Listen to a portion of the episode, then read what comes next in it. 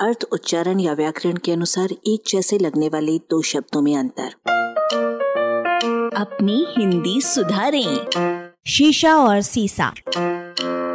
पहली बात, संस्कृत का श्याल हिंदी में साला हो गया और श्वसुर ससुर हो गया। चक्कर श से स हो जाने का है।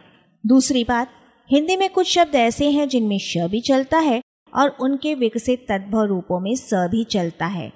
जैसे शती सदी, देशी देसी, वश, बस इत्यादि। तीसरी बात, उम्मीद है कि आपने ये गाना ज़रूर सुना होगा कि सावन का महीना पवन करे, क्या? शोर या शोर?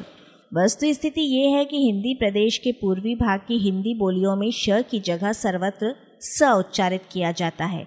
लेकिन मानक हिंदी में इन दो का भेद लिखने और बोलने दोनों में करना होता है।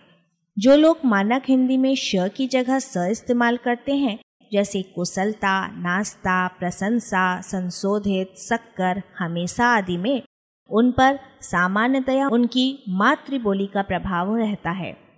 पर इसके विपरीत जो लोग स की जगह कहीं कहीं श कर देते हैं, जैसे नमस्कार, पुरस्कार, प्रशंसा, प्रसाद, विकास, समस्या में वे अपना ज्ञान दिखाने वाले अज्ञानी होते हैं या जो हर जगह स के बदले श कर देते हैं, उनकी जीव आदि में कुछ कमज़ोरी होती है, वरना सास को कोई हिंदी भाषी शास नहीं कहेगा।